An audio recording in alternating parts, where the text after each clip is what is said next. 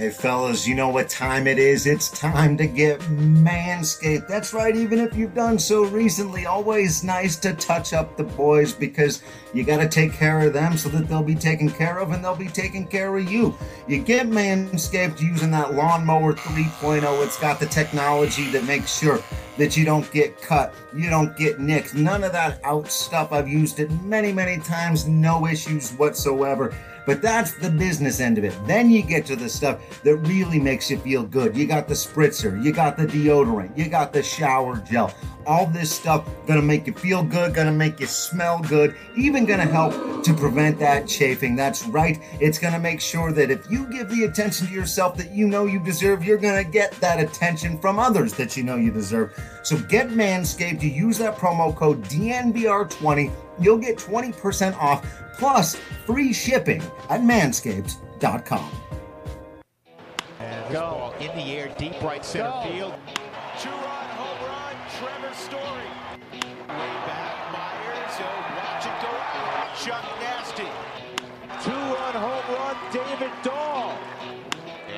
Drives this high in the air, deep left field. Take a good look. You won't see it for long. I don't want to lose your love tonight.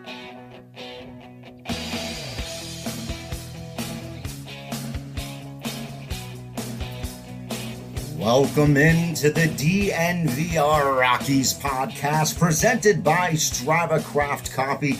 Remember to use that promo code DNVR20. You will get 20% off your entire purchase of that CBD infused, deliciously rich, potentially life altering Strava Craft coffee. It changed my life. It could change yours. Not going to have any of those caffeine crashes or jitters even can help with migraines. It's helped me with a lot of that stuff. So make sure to use that promo code and get your 20% off. I am your host, Drew Creasman. I do have a cup of Strava Craft coffee in my hands to speak with beat writer Patrick Lyons on this day. We had a whole thing planned for all of you that we're still going to get to in terms of the Rockies facing off against each other, some of the fun matchups, some of the most interesting potential matchups that we uh, have seen or could see. But first, Patrick, of course, we've got to get to the news of the day. There's a number of things going on in the world of baseball, but if you're a Colorado Rockies fan, and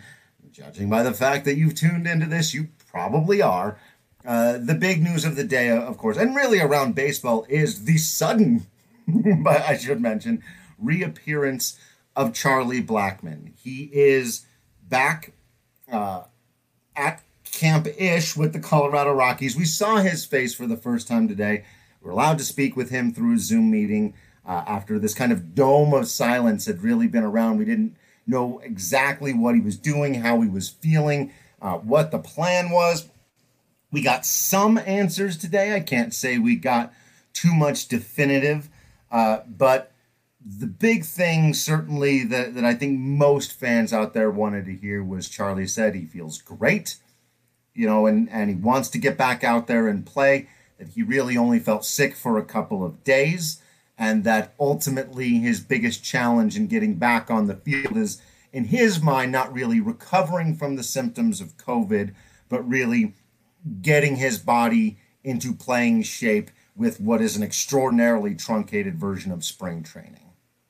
Yes, the mythical man from Georgia Tech became the mystical man today as he have just happened to appear with very short notice ahead of time that he was at Coors Field and uh, we imagine he'll be taking some practice today and he will uh, be doing some baseball activities uh, as well as all the rest of the Rockies will be doing in uh, Monday night's intra squad game as they've been doing for the last few days.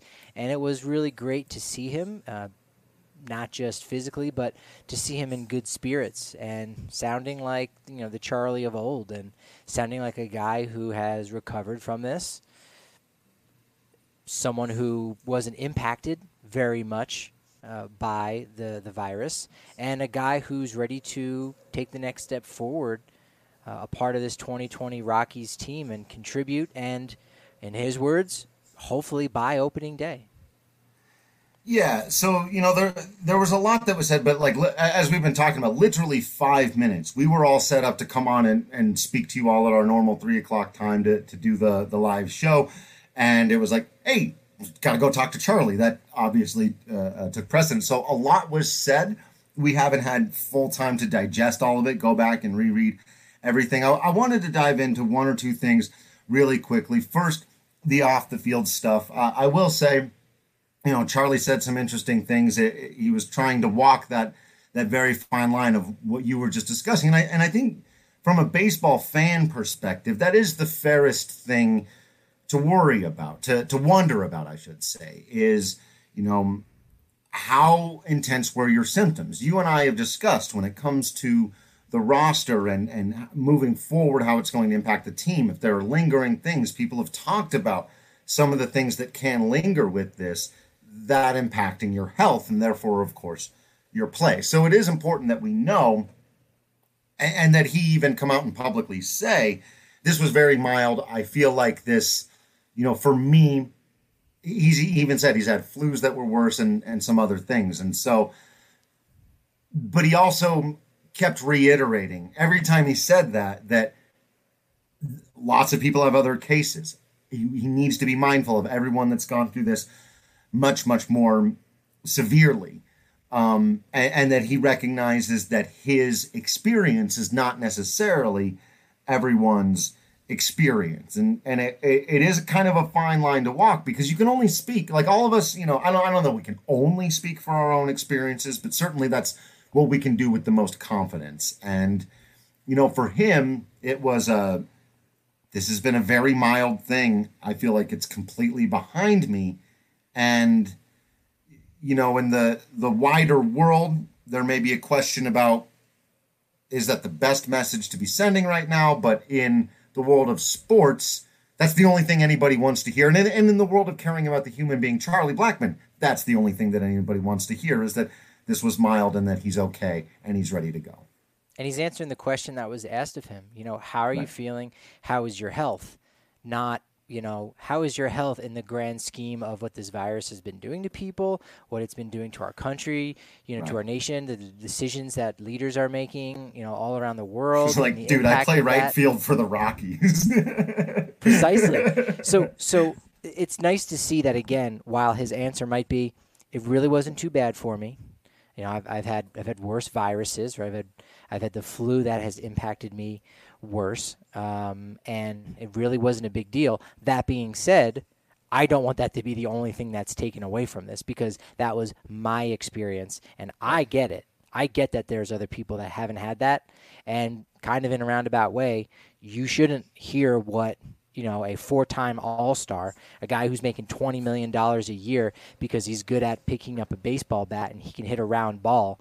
Like because that's what happened to me and my, that was my experience. That's probably what's just going to happen for you you know parent of four children living in a middle class home and you know x y and z. Like no. So he he gets that. So it was nice to see him you know be able to like you said kind of not so much straddle the line but make it clear that you know he's a public figure and he can't just uh, blatantly state the truth in this situation that impacts everybody. It's not, right. hey, how's the hamstring? Well, you know, let's keep in mind some of the social issues going on in the world today. like, wait, what does that have to do with your hamstring, dude? Right. What his health, you know, in regards to COVID 19, obviously his answers have an impact on our nation. So, again, he did a good job making sure that he you know hit hit all the right notes that he needed to and and because he actually felt it. He, it wasn't as if he was reading from a script or anything like that but did make it clear like this is my experience.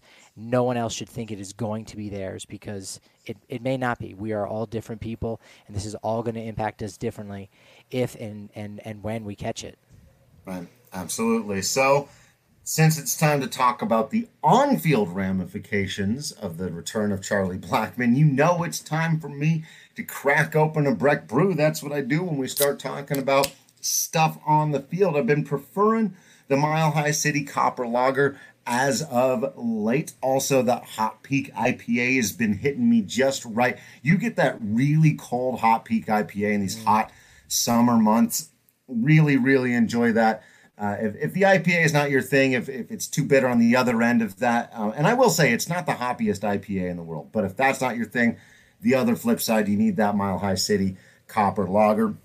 You can get it at Davidson's Liquor. You can have it delivered. They, you can do curbside pickup. They do a fantastic job with it. You can find it at just about any King Supers, but the best place to get it is down at the farmhouse because if you do that, you can use the promo code DNVR and you get five bucks off both the food and the beer, which is a pretty awesome deal. It's very rare that you're going to get a discount that's both on food and beer. So call 303 803 1380 from noon to 8 p.m. Get your pickup order ready. Big fan of their wings. And I don't know if I've mentioned this before, but I'm a big fan of their beer. And so, I mean, if I literally, if I turned the camera that's on me right now to the right and opened this door, people would see an embarrassing number of Breck Brew uh, cardboard 15 can. I love that they have 15 cans in their in their sampler packs. It's more than 12, which is nice. That's what it's. I mean, we're good at the math, and not. You don't come to us for this kind of analysis for nothing, folks. So, um, as we crack open our, our Breck Brews with on-field conversation, the return of Charlie Blackmon. And again, if we're taking him at face value and assuming he can evaluate his own health, that was something he said today as well. Like I'm very confident my ability to evaluate my own health. I was like, fair enough. You did kind of, you know, with a lot of other people's help, I assume, invent a regimen that I don't know that too many other people in the game have, and it's kept you out there putting up offensive numbers near your peak when you're at the same age of Carlos Gonzalez, whose body has completely abandoned him. Um, and we've talked about that before. So I do trust Charlie Blackmon's ability to some extent. And even he gave no guarantees today, saying he didn't say I'm going to be there opening day. I'm going to be ready to go. He said he wanted to be. He admitted that was quite a challenge, and he said it's better that you know I miss those first couple of games if I have to. And the hedge I see here is skip the first road trip, be there for the first home stand, right? If he felt really good, I could see them taking him as a DH and and still needing him to recover what if he's still getting his legs ready. But the hard but even that doesn't make a ton of sense because what you really need to get back at this point is your timing, is your game speed, is your your your ready to go ness. So what do you think, Patrick? What what do you think the timeline for this is going to be? If we're assuming He's healthy, and now it's just getting a, a body that hasn't played full speed baseball in several months ready to go to do that. Yeah, I think the effects of altitude, you know, could be a factor here for Charlie. Normally in the spring there in, in Arizona where there's, you know, at least a little bit of elevation, it's not sea level. And uh, for all intents and purposes, uh, it, it sounded as if he was back home in Georgia where, you know, he should be in a comfortable right confines of his his full time home, his off season home. So he's he's there relaxing again at, at sea level and uh, getting um, strengthening those those red blood cells and, and getting oxygen in there. And you know it, it takes a little while. You know, full disclosure, I, it was several weeks ago. I went back to New Jersey, and although in a lot of ways I was was not on my best my, my top peak physical condition because it was sea level. I had more energy than I had anticipated. Like, oh man, I'm tired, I'm fatigued, I didn't get as much rest, I ate too much for the previous night for dinner, yada yada yada, a little more stressed out, stressed out than normal, and I actually, you know, performed better physically in the exercise that I do to keep myself uh, in game shape. Uh, I, I, it was so much better. And then when I came back here, you know, five thousand feet, you know, higher than than the coast, and and then than what Charlie's dealing with in Georgia, it you know, I've still felt great for a little while, and then eventually, living at altitude, you can start to feel the effects of that. And, and, and I feel fine now, a couple weeks out. So, you know, Charlie Blackmon's in way better shape than I am. But I imagine there'll be some some similar, you know, uh, uh, time for him to kind of you know come to fruition with with you basically evolve that those physical abilities that he, you have to deal with when at altitude. And so the impact of that we might not see until next week. And that's when the games begin. That's when they're going to Texas uh, and actually in less than a week because they've got a game on on Tuesday the uh, that would be the 20th 20th and 21st in, in Texas So you know they've they've got to get ready for that, and I think that's a pretty good point to jump off from. Is that all right? Just just missed the first week of games, which isn't even seven games. You're like, well, a week is seven days. Well, they got the the, the an off day uh, before and after the two game set with Oakland, so that it would actually he's only going to end up missing five games. You know what? Stay, train, use that extra week. They'll probably go a lot further than than anything else. So, you know, the, they got the DH when they're at home, so they'll still have that opportunity to allow him to slowly get back into the rhythm of things. And you know, this means you know Matt Kemp is is going to have to get himself in you know game shape a lot quicker in regards to playing right field now if Charlie's going to be the DH. So, you know, that's that's that's not a problem, but it just you know it, it that's the the shape of things right now as far as trying to balancing all of these guys who you know might not be in their their peak physical condition or even their their peak age because they're in their mid 30s right? Between Daniel Murphy Matt Kemp Charlie Blackmon, you can only have one of those guys at DH um, the other one's got to play the field or both of all three of them are in the field at the same time you know I don't think that's going to happen. no right. but you could have two of them right because if you don't, then one of them you're going to have on the bench, and, and you might not want that. So, again, while we might be a week away from, from games, pretty much, I'll still there's there's a lot that needs to happen, and a lot that can shake out even with that first road series, as well as the first week at home uh, at the start of August. Yeah, I like a, uh, a platoon of Sam Hilliard and Matt Kemp. Um, in in right field essentially for so uh, obviously Hilliard being the strong side of that you're going to see more righties though I haven't looked at the schedule specifically and and projected any other teams starting rotations that far out and thought well here's where they're going to face lefties. Still yeah I you know I'd I'd wince a little bit at the idea of Matt Kemp as as your starting right fielder in the interim um, especially against right-handed pitching especially because I do think the the highest ceiling lineup when Charlie does come back if you're going to ease him back in as a DH, which makes all the sense in the world to at least start that way, is to have Hilliard out there and Charlie in the lineup, especially against a right-handed starter. That's just there's so much pop and, and, and potential in that lineup. So unless Hilliard, you know, just has a terrible summer camp or something like that, we'll see. But yeah, I kind of like the idea of, of you know, they've never done straight up platoons before, but They've also never had 30 man rosters in the designated hitter before. So, and they've also never had a pandemic to deal with as well. also that thing, yeah. And it's and it's nice that it, we're at this stage now again, so close to um, opening day of, of this abbreviated season that the health of David Dahl hasn't been a factor. Now, right. again, we we don't know what conversations you know he's having um, with with his wife and his family, and that's that's entirely um, his right to, to do that in, in, privacy, right? But we know he did tweet out his uh, his his locker room. You see that? Is uh... precisely where I was going. Yeah. okay. Yeah. So so he's he, like there's a lot of players. yeah, there's there's there's plenty of players that are still having those conversations. Like, well, let me at least see what it's like when I get back. Let me let me see how serious my team is taking it, and if it if it all is going well, then I will stick this out. But if it beca- if it becomes a, a cluster, you know what, then I'm going to tap out. So we don't know where David Dahl is in, in, in that, that stage. But uh, as you alluded to, Drew, that that's where I was headed was that it's nice that the Rockies use their quiet room, which uh, just came about at the beginning of the 2019 season. That was one of the new uh, things they had added as part of the that kind of final stage of renovations to the entirety of the clubhouse, and they gave that you know, just to David Dahl, so that you know, as as a high risk player, he now doesn't have to mingle with anybody. The only question I have is, will the other ballparks that the Rockies play at, you know, will the will will there be the same accommodations for David Dahl? Will will that stadium have a quiet room? Obviously, if it's the Globe Life Field, question. that's, that's a newer stadium. Yeah. yeah, that that's a newer stadium, so you would think they would have an amenity such as that available. But if they've got a, a player yeah. that needs that, not so much. Jake Diekman is a guy. He's with Oakland. He's you know he's also um, has an autoimmune uh, compromised and you know he's he's willing to play. So if the Oakland Coliseum, which is a rather old stadium, it's one of the five oldest in the game right now, still in use. You know, if they only have one spot for him, you know, their guy is going there. But what happens to David Dahl?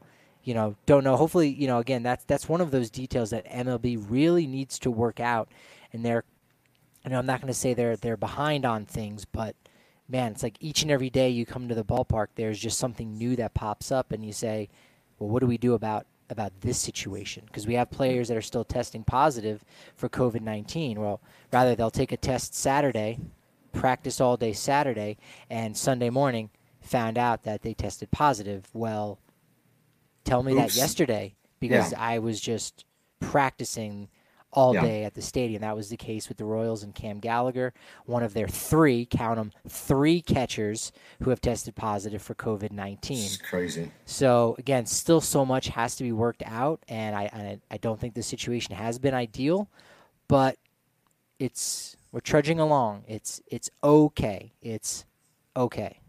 So yeah, yeah. Well, uh, that's that's just where we're gonna have to leave that for now. Obviously, we're just gonna keep our eyes on these things as we move forward. Patrick is about to make us all a lot smarter by taking us around the world in not Rockies news. But before we can do that, you got to make sure that you're getting yourself a lot smarter by heading over to MSU Denver online and checking out the programs they got, the classes they got. It's at msudenver.edu slash online and i'll tell you what they've got absolutely phenomenal teachers phenomenal programs internet service and situations that work and have been for a long time and are not just being thrown together in these last couple of months. You're starting out a new degree you're finishing one off. You just want to learn a new skill pick up a new bit of information. If you're like me and you watched one musical about Alexander Hamilton and now you can't get enough information about the American Revolution and the War for Independence and you need to know everything you can about this, take a couple of classes at MSU Denver. It can be fun, it can be informative, and it can help you make the most out of this world as, as you try to navigate it. Because as we've all learned in the last several months, you never know what's going to come your way. One of the best defenses against anything that the world is going to throw your way is a great education, and I can personally vouch for the fact that you can get one at msudenver.edu slash online. All right, Patrick, what's going on in the world that I like to call not Rockies? Couple things. Uh, we today uh, on Monday we had the 13th player uh, opt out or at least elect to not play in the 2020 season. That was Cardinals uh, reliever, 100 mile an hour uh, off speed type guy, uh, Jordan Hicks. He he became the 13th player. After over the weekend, Michael Kopech, another young player with you know less than a, a handful of years of service time, Yeah. also electing to not play from the tw- for the 2020 season, um, and that that goes to the list that we have of in in no particular order: Ryan Zimmerman, Tyson Ross, his brother Joe Ross, Ian Desmond, Mike Leake, who was the first, uh, Hector Noesi, Felix Hernandez, uh, Wellington Castillo, the fourth member of the Nationals team, uh, who who sat out, Nick Markakis, David Price, and of course Buster Posey. So a lot of guys in in this early going. You and I, Drew, I know we we talked off the air saying we thought the number would before the season. I thought it would be about sixty two two per team. And then okay, after the first day, it was only those four guys, and I said, all right, maybe it's only gonna be one per team. It's only gonna be thirty. And we're getting close to that number, and I think ultimately we'll probably reach 30. I think it's just a matter of Right. Players again wanting to see what it's going to be like, you know, at, at the stadium. How, what are the safety protocols? How's it going to go down? How serious are their teammates and, and the personnel and the staff? How serious are they going to take it? Because if they opt out now, they will will not get service time or uh, a paycheck, right? And the service time is the one you you probably want most because that means you are one year closer to free agency and and possibly a pension. So that's the one you can't afford to let go of. So if you opt out now and then the season gets canceled, even in two months, I still think you probably lose that Right. service time. I don't know Right. that for a fact. Um, again, there's so many min- minor details in all of this. But if you show up to camp and you're like, oh man, let's see how this goes. I'm still on the fence, and they cancel the season. that's a win for you where you don't have to worry about the stressors of, of dealing with the coronavirus, but you also get your service time. So we're at 13 now. It might be hard to, to finally get to 30, but uh, it seems like there's a, a lot more guys that are willing to see this through than, than you or I really kind of had anticipated. Yeah, and you know I, I can understand why that's the case for a lot of them, and and you know we're we're just gonna have to see how it all plays out there on the field and whether it turns out that that was um, a wise way to go about it or not. We'll we'll know before too long. That's right. TSN uh, up in Toronto, one of their reporters, Scott Mitchell, uh, reported that Blue Jays players they're going to essentially be in a little bit of a bubble. Um, Canada's doing a nice job trying to handle their COVID 19 cases. And uh, this goes for Blue Jays players as well as anyone traveling into the country. That uh, players who are spotted, you know, outside of the ballpark or outside of the stadium, their hotel bubble, whatever it is, uh, may be subject to jail time uh, and or penalty uh, of up to seven hundred fifty thousand dollars, and that is that's something that's interesting, particularly the jail time. The, the money, I mean, again, these guys are on a, a prorated salary. So if you need to be making $2 million in order to be able to, to pay that bill, now, now granted, you just, you lost all of your money for the season, but still, like, there are a lot of guys. The Blue Jays are a very young team, um, which means they're not making a lot of money and they might not be all there upstairs, fully developed, uh, uh, you know, in making mature decisions. So if one of those guys, you know, makes a poor choice, man, that would that would be really bad. Uh, and it's it's also it's basically one of the reasons why Toronto has reached out uh, to the not just the city of Buffalo, but the the stadium that they have there. It's a AAA facility of the International League, the Buffalo Bison uh, play there. So there's some thought, you know what, let's keep this all contained within the United States. Uh, that's not to say they want their players leaving that kind of hotel bubble, if you will, uh, but it does kind of reduce any worry uh, that there might be that, you know what, people are crossing lines, they they might be carrying one thing to another. And, and say what you will about finding someone or throwing them in jail, but the ramifications of spreading a disease like this you can't you can't put a price on that, right? Seven hundred fifty thousand right. dollars for, you know, getting a droplet on one person that ends up killing them. Like, that's that's not a that's not a trade. That's not a fair trade. So right. it's probably best to just keep it on that side. Yeah. Well, and you know, it's it, we walk in in interesting territory and water with conversations like this, but we have to because this is the things that you know sports are going through, and with Canada as a as a part of I, I don't know how much the average listener knows that right now Americans are not allowed to travel abroad for the most part because of how bad the virus is here. I'll just state it that way. And so it it's just there's there are very real pragmatic problems with letting anybody from our country into your country.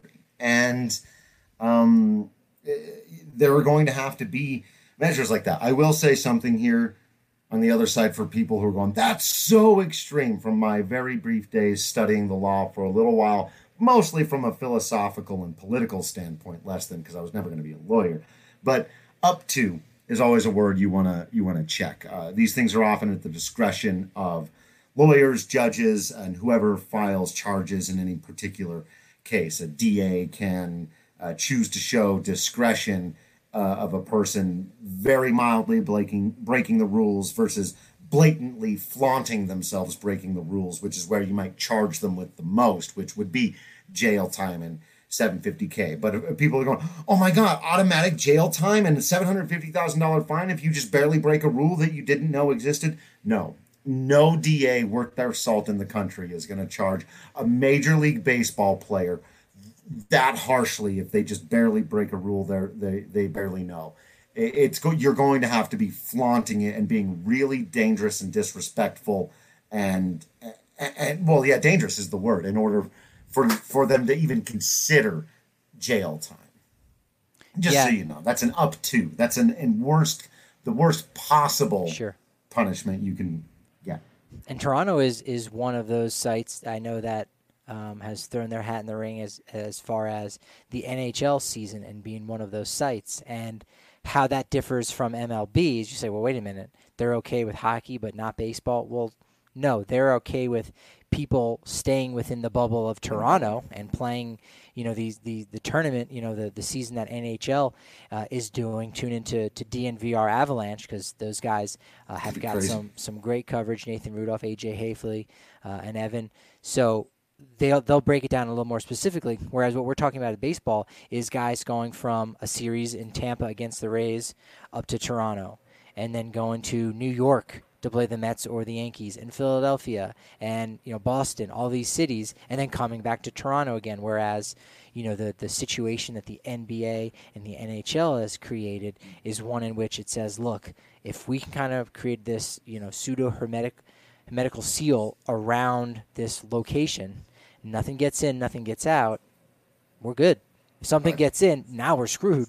But you know what? We can kind of control that a lot easier than having all of these moving pieces going all over, even if it's Right. you know with with with completely respectful, even if it's within reason. To okay, you're going there, you're going there. All right, that's fine. You you got to go to the you know uh, drugstore to get some some cough drops or whatever it is you might need. But in that bubble that the NHL and NBA are, are trying to create, all that stuff is just right there for you, and therefore you never leave and potentially contract something to bring back and spread to everyone else. Yeah. All right. Well, uh, this has been a bit of a downer so far, but it's just what's going on. But now we get to have a whole lot of fun. Sadly, Patrick, well, we're not able to lay bets on any of this stuff. We're not able to lay down money on any of these things because when the Rockies play themselves, you know, this just, they don't they don't put down lines on that. Sadly enough, there isn't enough history there to quite weigh the numbers, but. Uh, there are games coming up here very soon, as we talked about, that you're going to be able to lay some money down on. There's going to be not just the games and who you think's going to, you know, win the division, win the World Series, prop bets, who's going to lead the league in saves, RBI, home runs, runs scored. We've already given you some advice on two of those categories, so go back and make sure you checked those podcasts out.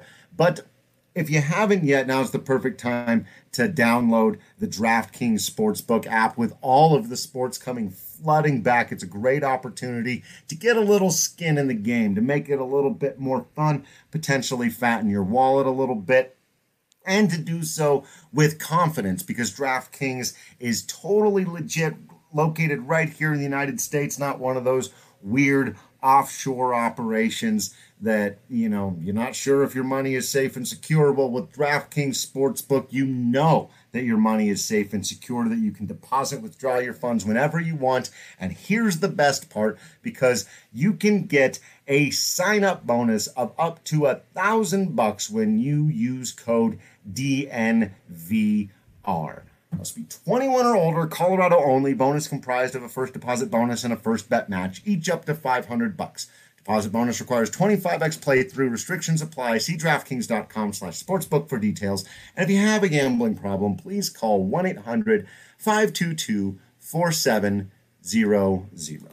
Drew, if, if I say one more thing about DraftKings Sportsbook, are you going to have to read that whole thing all over again? I think so. I think I, I think I got to go back and read it now. are you sure? no, no, no, I don't. Right, well, I, I was just going to throw in that I, I saw that if, if you bet $25 on the World Series, you do get a $25 free bet. So I'm throwing that in there too, especially There before the lines change. Now, Charlie Blackmon's back. Are you going to get the same payout you would have before? What I was gonna say is the line moved. Do we know? This is great podcasting. I was gonna say These could, because definitely if, fluctuate. We know there's a twenty-five yeah. bet on on the Rockies to win the World Series right now, especially knowing that whether he's back for the first couple of games or not, Charlie Blackmon's going to be available for the Rockies to play this year. And they got cool things like face-offs of like which team is going to win the most games, excluding playoffs. Padres, Diamondbacks. Ooh, so you're just mm. going between those two. Who are you going to take? Mets, Reds.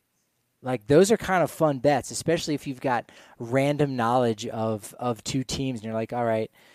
I've actually been studying the the Tigers uh, because I, I like a lot of their prospects. I'm seeing what's at the major league level. Same thing with the with the Orioles. Again, you can bet who wins the most games, excluding playoffs, the Orioles or the Tigers. that is a, a one of the team futures head to head that you can actually make. That's, That's pretty am- cool. That's, That's fun. amazing. Yeah. Yeah, that's good stuff. I can't I can't find it right off the top of it. We'll have to do we're gonna have our guys in at some point for you and talk about these lines. You might want to go in and, and download the app early though and, and check where the Rockies are at now before people start hopping on that. They they, they might be a popular team. I could totally see that because the the payout's going to be about big. Throwing down 25 on the Rockies could pay out pretty huge if they actually end up winning this thing. Yeah, do some scouting now ahead of time, and then if you are watching this live on Monday, in an hour, five o'clock, the DNVR bets guys are going live. You can pop in, ask them one of those questions. If you're listening to this Tuesday morning, again, five o'clock, Monday through Friday, uh, Ryan Koenigsberg and Andre Simone, they man, they got some heaters. They are on a serious run. They Yeah. are kind of untouchable, and they were doing it for KBO too. So they you don't necessarily even have to know a lot about these sports. You just have to know about the right angles. And man, these guys know the angles. They do. Man, they just do. It's they, they know what's up. It's and it's been awesome seeing the the fire they've been having lately. So let's get into our final topic of the day, and that is, of course, the Colorado Rockies versus themselves. Uh, it, it's actually been I I found it more entertaining than I initially thought I would. Seeing some of these matchups. Um, but I I wanted to get for you from you first, Patrick. Um, have there been any like individual, like specific? I, I don't mean like this player versus that player. In general, it was cool to see them against each other. I mean like an at bat that has stood out to you that we've watched so far in the these handful of days we've been seeing live batting practice and intra squad games. I think it might have been Hilliard against Rolison. I just like mm. those those two lefties against one another. You know, obviously the the pitcher's got the advantage, but Hilliard is the more veteran player and, and, and is ultimately trying to prove like, don't platoon me. I, I got it. I can hit lefties. You know, that was that was the knock on Charlie Blackmon for a while until he established himself and you just go, I don't care who's on the mound for the other team. Charlie Blackmon, I'm pen, I'm I'm, I'm sharpie-ing him. That's a verb. verb Wow. Sharpie-ing uh, him into the lineup. You don't need a pencil. You need a Sharpie because Charlie Blackmon, he can hit anybody. So Hilliard's trying to do that. He's got a long way to go until he's he's Charlie Blackmon, and, and we know how Dave Magadan, the Rockies hitting coach, thinks that you know he, he sees a lot of that in Sam. So that was a cool matchup to to see that. Uh, I think Hilliard got the the, the best uh, in that matchup, and Rolison looked really good up to that point too. So it was it was ultimately a, a really good performance by both guys uh, overall. But it's like, okay, who wins this matchup in particular on this day, and to see what they do the next time they face each other. They might not. They, usually, the, the pitchers they're not they're not going very long, so they might not get an opportunity to face someone twice. But you keep that in the back of your head, and you go, okay, the next time this guy is up on the hill, what's going to happen in that matchup? Because that's the closest thing that we we have to spring training games and the adjustments you make and say, all right, I need to stay out of his happy zone, or you know, if I'm going to come in there, I got to make sure that I'm I'm I'm up a little bit more uh, because if I'm down, he's going to be able to get get the bat head out on that, extend, and and take me for extra bases. But I want to go back in there inside. I just got to make sure I elevate it a little bit. So it's amazing to see what those adjustments are because it's it's yeah it's Rockies Rockies, but it's two guys making adjustments immediately based on what they just saw. Yeah, absolutely, and and that's the kind of stuff I've I've been hanging on, and and like you said, it, it's the process. You've got to see those process. You've got to see the guys making adjustments. That's why, for me, I think it was maybe one of the very first that we saw, but uh, the the matchup between German Marquez and David Dahl, because what got out and what we were all talking about, and, and we should, because Dahl got him for a home run, and he did that at a, a time when the pitchers were way ahead of guys. But Marquez got some big swings and misses right before that because his curveball is ridiculously difficult to hit. And I would suspect, given what I know about baseball and how these guys' minds work and having talked to them over the years and how they operate, that David in his first live BP at bat of the season was trying to time up a fastball. And so he unleashed two ugly swings that if it they if it'd been a fastball, he might have made perfect contact, but he swung right through a pitch, looked totally ugly. Marquez thinking, well, he's going for a fastball.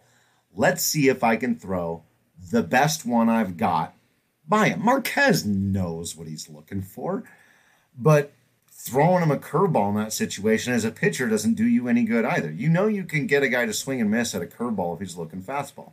So he goes, okay, here's what I'm gonna do. I'm gonna throw the best fastball I can and see if I can beat him with it anyway. He missed a spot by a tiny bit. Turns out David had him timed, got him.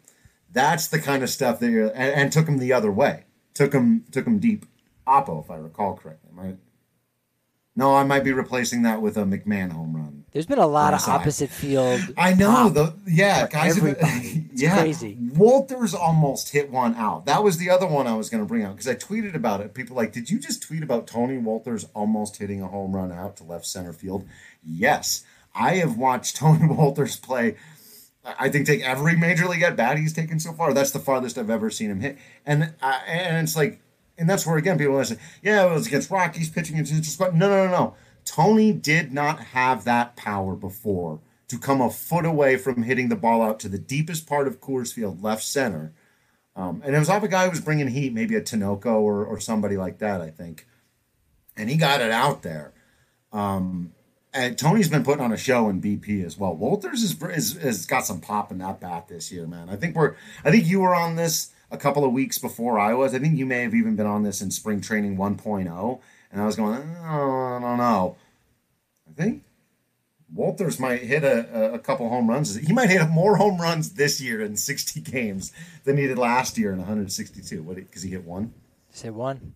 Yeah, and and to say, oh, you hit, you know, you hit five. Let's say it's uh, it's, it's a big improvement over one, but uh, he's going to get five and, and, and 60. That's a, you know, a real possibility. Or even, again, just, just seeing his slugging percentage rise, right? Because even, you know, doubles turn into homers. And, you know, even still, Tony didn't have quite as many doubles and a couple he had to leg out. So, uh, it, again, it's just part of the evolution of his game, you know, where you just try to establish yourself as a major leaguer. It's it's you, you, see that in Josh Fuentes. He finally made his debut last year.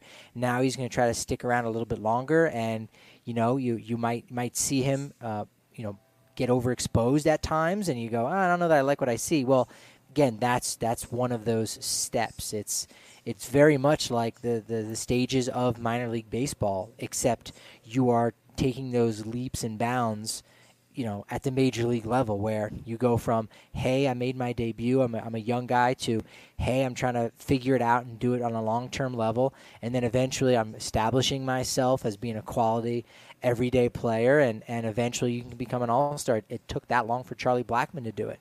And right. I think once Tony Wolters, you know, he started doing it in 2018, then 2019, you go, don't you're you're crazy if you say Tony Wolters shouldn't be the starting catcher because look at what he's doing defensively behind the plate. So he goes and does that, elevates his game, keeps that, and then works in the offseason a little bit more on the offense, and he, he takes a step up. So now when Tony's in the box against uh, any number of lefties, so, you know, Monday and Tuesday when they have those inter squad games, I'm going to be looking to see what he does against James Pazos, Phillip Diehl, and, and Jake McGee, too, who, you know, I know has reverse splits, but still – Tony Wolters isn't necessarily thinking that. He's just going up there looking to do well off of a lefty who can hide the ball relatively well. And and to anyone who who says, "Oh, you know, well, this isn't a real fair uh, way to to observe these matchups because they're not watching tape on each other to get those advantages." And well, that goes both ways, right? Clayton Kershaw is watching, you know, video on Nolan Arenado to get a right. leg up. Nolan's watching on Clayton and really what we're talking about is is team purple versus team pinstripes is that you have guys who've watched each other for several years now yeah. and you know they haven't watched tape they've watched it in person to right. know like okay here's what Dahl does or uh, again Blackmon or, or Tapia, he's on the hill and he's watching what Jon Gray does on the mound and, and what pitches he's using and how and where and what scenario and situation. So he's going up there with that knowledge too. He just never has to tap into that. That's right. something that you're just feeling. So it's it's still a really good exercise in doing the little things well here for for the purples and for the pinstripes, Yeah. or for the Yeah. Baylors and the hurdles. Again, if you're on Twitter, go out and vote. Do you do you like those names? Purples Love it. versus the pinstripes. Should it be Team Helton versus Team Walker? That's that's gotten a lot of votes. That's been the, one like of the most that. popular ones. Yeah, yeah, I like that. But yeah, the, I mean, these guys are bringing it. David Dahl tried to rob Nolan Arenado's home run and then uh, yelled something at him that I won't repeat here. Um, but and speaking of yelling things, because because there's nobody there, so we can hear. And Daniel Murphy is the king of yelling stuff. That's absolutely hilarious as he's running the bases. Why would you do Um, that? What are you doing? Don't even try it, kid. Uh, just, he's just he's just hilarious. He's always talking. He's always talking guys up, talking to the umpire, who's his own coach. Come on, Red, you gotta do better than that, Red. Uh, we can hear him up there, but uh, I'll give you one that's at the center of the conversation as we move it now a little bit more into the theoretical, because one that actually happened. These other ones we're talking about, Rolison Hilliard, you know, maybe Dahl Marquez on paper. You go, yeah, Dahl Marquez on paper sounds absolutely fantastic. But don't you want to see Jon Gray versus Nolan Arenado? And the answer to that question is yes, you do want to see that. And we have a couple of times. Um, unfortunately for Jon, it has not gone his way uh, yet. He did plunk Nolan with a, a curveball that just, just got away from him, just slipped out of his hand and got Nolan in the media. And he was nothing, obviously. Um, but the other at bat's the one I want to talk about because this might be probably the best uh, face off that we've seen Rocky on Rocky competition here. Because while Nolan eventually did hit a home run on uh, a hanging slider, it, was a 3 2 count for a minute. He laid off some tough pitches, and Jon got him to swing at two 3 2 breaking balls out of the zone that Nolan just barely fouled off. He might be thinking, well, that's that's good. Nolan was able to get a piece, keep himself alive, and eventually hit the home run. It's good when it works out that way, but when you're swinging at pitches outside the zone like that, you're you're leaving it a little bit in luck's hands whether or not you're going to make contact on it. A little more bite, a little more slide, a little further away from you, and that's exactly the pitch that Nolan Arenado told the two of us specifically on the last day of the season last year that he has got to stop swinging at. And Jon got him to swing at it twice, but he got a piece. So Jon's going look, look I'm, I'm the great hitter, three two count. I'm right. I'm these are the pitches I'm working on. I'm getting him to offer at pitches he shouldn't be offering at, which means good movement, good deception, good location. And then you give in and you throw a bad slider on the third one, and a guy like Nolan Arenado's not going to miss it. Um, but that's why you don't just go, Nolan hit a home run against Jon Gray. God, Jon's b- bad again. Because everyone else that Jon Gray faced would would beg to differ with you uh, in these last couple of days. And so those are the kinds of matchups where you go, this is fascinating stuff. Yeah, absolutely. I, I, I went to a game once in Camden Yards where uh, Blue Jays Orioles the Orioles won one nothing. So you go, oh, the Blue Jays pitcher, I've you know he pitched okay, but he gave up a run. He gave up one hit. He gave up a solo home run to Harold Baines. That was it. So again, you go Jon Gray. Oh, he gave up a home run. He's well, that was the only run he gave up that day. All the Rockies need to do is score. Uh, let me think about that. Two runs Those of them. or three. Four gets the job done. Seven gets the job done, and we all get tacos. So again, just and it's a home run against one of the best hitters in the game. So it's an obvious, you know, just one of those matchups that you win some, you lose some, and again, we know the best in the game fail seven out of ten times. And at Coors Field, maybe they only fail six out of ten times. But still, the advantage is in the pitcher's hand. And that's another one of those matchups, Drew. You're right, where the next time it's Gray against Arenado, you're going to be watching to say, okay, who makes that next adjustment? And does Nolan know the adjustment Gray's going to make so that he can then win that battle again? I, I don't see it going for a homer but it, it very well could happen. In fact, the other matchup was Arenado homered off McGee, right? Yeah. Yeah.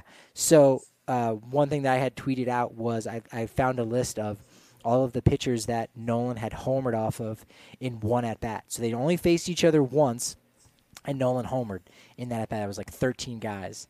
And then there's like 36 guys who have only faced Nolan once and struck him out in that one matchup. Wade Yeah. Davis is one of those guys. Adam Ottavino. uh, Rex Brothers, and Jake McGee. So I would love, and again, that's one of the things that we don't have right now in, in this world, is the opportunity to go in the clubhouse and just go, Nolan, hey, real quick, th- this is this is almost off the record. Do you know Jake McGee? The only time you guys faced each other, and of course we would have the date, and we would say, you know, when he was with Tampa, you know, that one interleague matchup, you were a rookie, he struck you out, and maybe he goes, oh, I knew that. I knew that, oh, I, and I could yeah. not wait. And it's like, oh, I faced him a bunch of times, you know, in spring training. But every time I face him, you know, when we're just having those, you know, live pitching and hitting, I always try to dominate because that's all I think about, you know. Yeah. And we don't we don't have that luxury right now, but you don't doubt that that's one of those things that rattles around the brains of these ultra competitive types and those ultra talented types like that of Nolan Arenado. Nolan Arenado. Yeah, uh, there's a couple of those I've thought about as I'm I'm watching him hit some of these. Like, was that the pitch you were looking for? You know, he likes to go to that in those situations because you've seen it so many times out there. You know, yeah, yeah, a couple of things like that. Uh, just just very curious to see how much they're they're trying to get after each other and and the strategy that they're using against each other. I think that's that's one of the most interesting things. All right, as I take one last sip here because I'm running out of Strava Craft coffee. Are there? And remember, DNVR 20, you get 20% off. CBD, it's delicious, it's wonderful. Um, theoretical matchups. Uh, you know, I I don't think we've seen, or if we did, it was one at bat and uh, it was uneventful, like Freeland versus McMahon. I want to see some of that. I don't think we've seen Scott Oberg out there yet, That's unless. I missed it. Um, so Oberg is a guy. I want to see Oberg versus everybody. I want to see Oberg come out there and show all these dudes what's up. Um, so, so that's what you know. Uh, Marquez again versus just about anybody. Davis versus McMahon was a really, really good matchup for Davis on on that side of things. But uh, Trevor Story versus Kyle Freeland. I want to see that a little bit. I want to see what how Kyle because that's Kyle needs to figure out that kind of hitter, and Story needs to figure out that kind of pitcher when Kyle's at his best. That trickery, change up, stuff falling away from you, the two seamer running away from you. Kyle's whole thing to a right handed power hitter is don't let this guy turn on something and pull it out of the ballpark. Force them to take an opposite field approach. And, you know, Story can hit you with pop the other way, too. Um, would Story way back on that changeup and try to hit it over the right field wall at Coors? I'd, I want to see that one. Yeah, Oberg versus Murphy again. You know, Oberg, Oberg isn't you know the same kind of veteran caliber that, that Daniel Murphy is. He's he's quite a bit year, few years younger, but again, Oberg as kind of being the guy that man, he's he's in his prime as reliever and the guy that you know all things being the same, you, you say that's your guy in the ninth inning, and the the adjustments that he makes against a veteran like Murphy, who then in turn makes adjustments on Oberg. So I like that kind of a matchup and yeah. and you you look at you know some of the younger guys, or you look at a guy like a Carlos Estevez who is is back and, and he wants to be that top setup guy and eventually closer again like he was his rookie year in, in 2016 right. so he's got that heavy fastball and i keep thinking back to the, what matt holliday said to david dahl about like let the pitcher do all of the work. Just get good you know good good wood on it. You know what i mean? And and the pitcher is going to provide all of that power. So you go all right Estevez, David Dahl.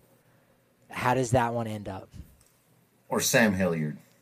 Yeah, because Dahl. Because I think because you're right. I think Dahl's going to take his nice even swing, let Estevez provide the power, and that's still going to be a lot of power, and, and he's going to hit the ball real far. I think Hilliard. you may need to make a little bit more of a mistake to Sam, but I think that might be your best possible uh, distance if you're looking for it. If we could get Estevez to just make a mistake on a hundo right down the middle and and get Sam Hilliard to lean on it, I think he could hit one through the party deck. I, you know, the Rockies haven't used all of their guys on on their their 60 man roster. Right now, they're at 52.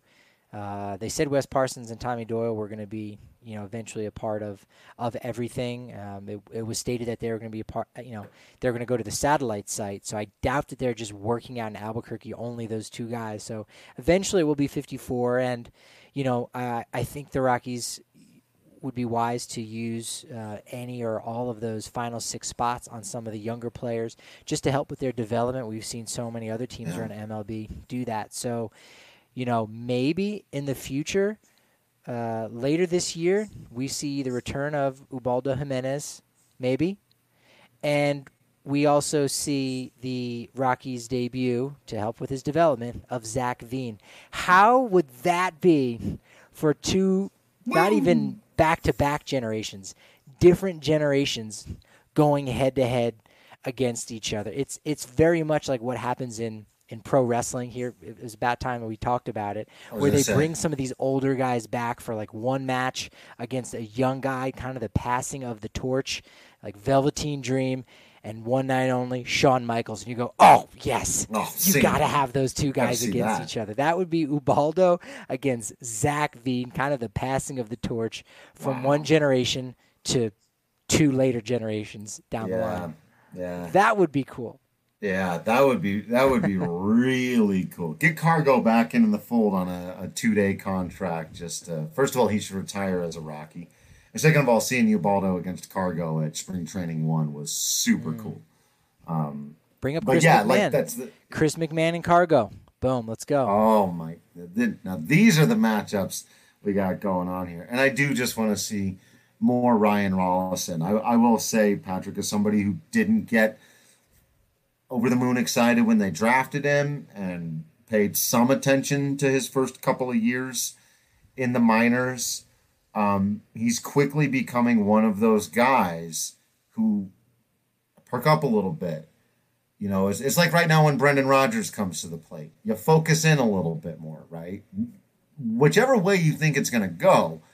And Ryan Rolison is, and I know he's like number two on our prospect list, so I shouldn't be, but he's, I like, I want to see more Ryan Rolison. I want to see as much of it as possible. He's way closer than I thought and he's poised. And those are the things that that you can't measure, that you can't look at his box score statistics and see. And when I, I see him take the mound at Coors Field with a runner on base, and he's facing Nolan Arenado, who hits left-handed pitching at nearly a 400 batting average. And this kid who's not pitched above high A ball, yet to make his MLB debut, gets him to roll over an easy one to the shortstop and walks off the field like it's what was supposed to happen, I am very intrigued by Ryan Rolison.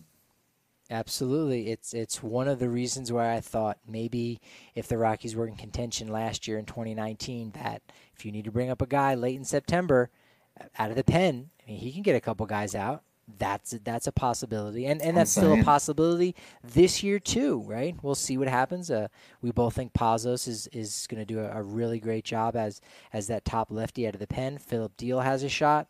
Uh, you still have Tim Collins as a possibility uh, if if you know you want to give him another go at it, or yeah, you you give him an opportunity to say, look, it's a little, it's a little pressurized. Obviously, no doubt, um, it's a little less because there's no fans in the ballpark. But you're not starting a game where you want to go six or seven, but more realistically, you know what? Be okay with four or five innings. It's no, you got three guys to get out. They're good. You know, we're talking about Cody Bellinger, Mookie Betts, and Justin Turner. But you know what? You're the guy that we want. You know, in in that matchup. Let's say. Uh, I, only one of those guys is a lefty, but but still, you get the idea. And and, and again, seeing Rolison against a Michael Toglia or a Grant Lavigne, two other left-handed hitters, that would be cool. Again, down the line when it seems like you know what, we're not going to use all 60 of these spots let's let's give these guys an opportunity to to face off against one another, and hopefully we, we at least get some B-roll down at, at Isotopes Park down there in Albuquerque, and we get a chance to see those guys going against each other and against some of the veterans, because you know say what you will about about you know an Eric Stamets or a Daniel Bard, but these guys have been around for a while. They're crafty veterans, and you know these young guys can learn so much from those vets, and so to see any of them go against each other. Well, might not, you know. I, am not going to stop everything that I'm I'm doing, you know, to watch Alexander Guillen against Eric Stamets. I do want to see that matchup, and I am curious to see, you know, the adjustments that Guillen might make there. Uh, so, you know, it's there's going to be some some interesting wrinkles still to come uh, in the 2020 season, and yeah, I, I can't wait. It, yeah. it starts right now. It's it's it's happening as we speak. It it really is, and of course, the biggest matchup that we need to see next is Charlie Blackmon against anybody. Right. And that that'll be, of course, what we're going to dive into here in these next couple of days. We're coming up on it, folks. This is really our this is our last full week of off season. Hopefully, everyone cross your fingers that nothing bad happens before next week. But this is it. This is kind of a finalization time. So that stay with us over the next couple of days as we, you know, finalize some of these thoughts on how the Rockies are going to.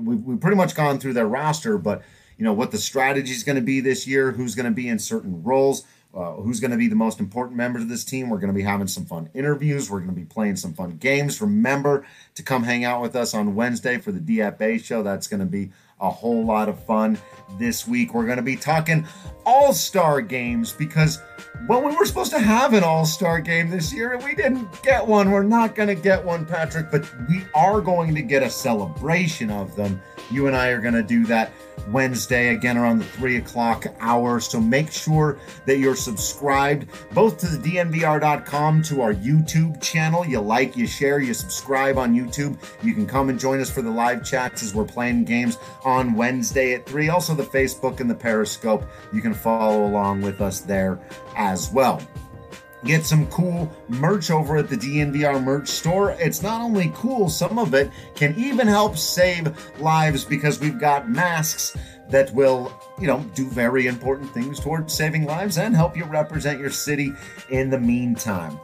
Other than that, we can only ask that you continue to be absolutely awesome out there. We will continue to be absolutely Patrick Lyons and Drew Creasman in here.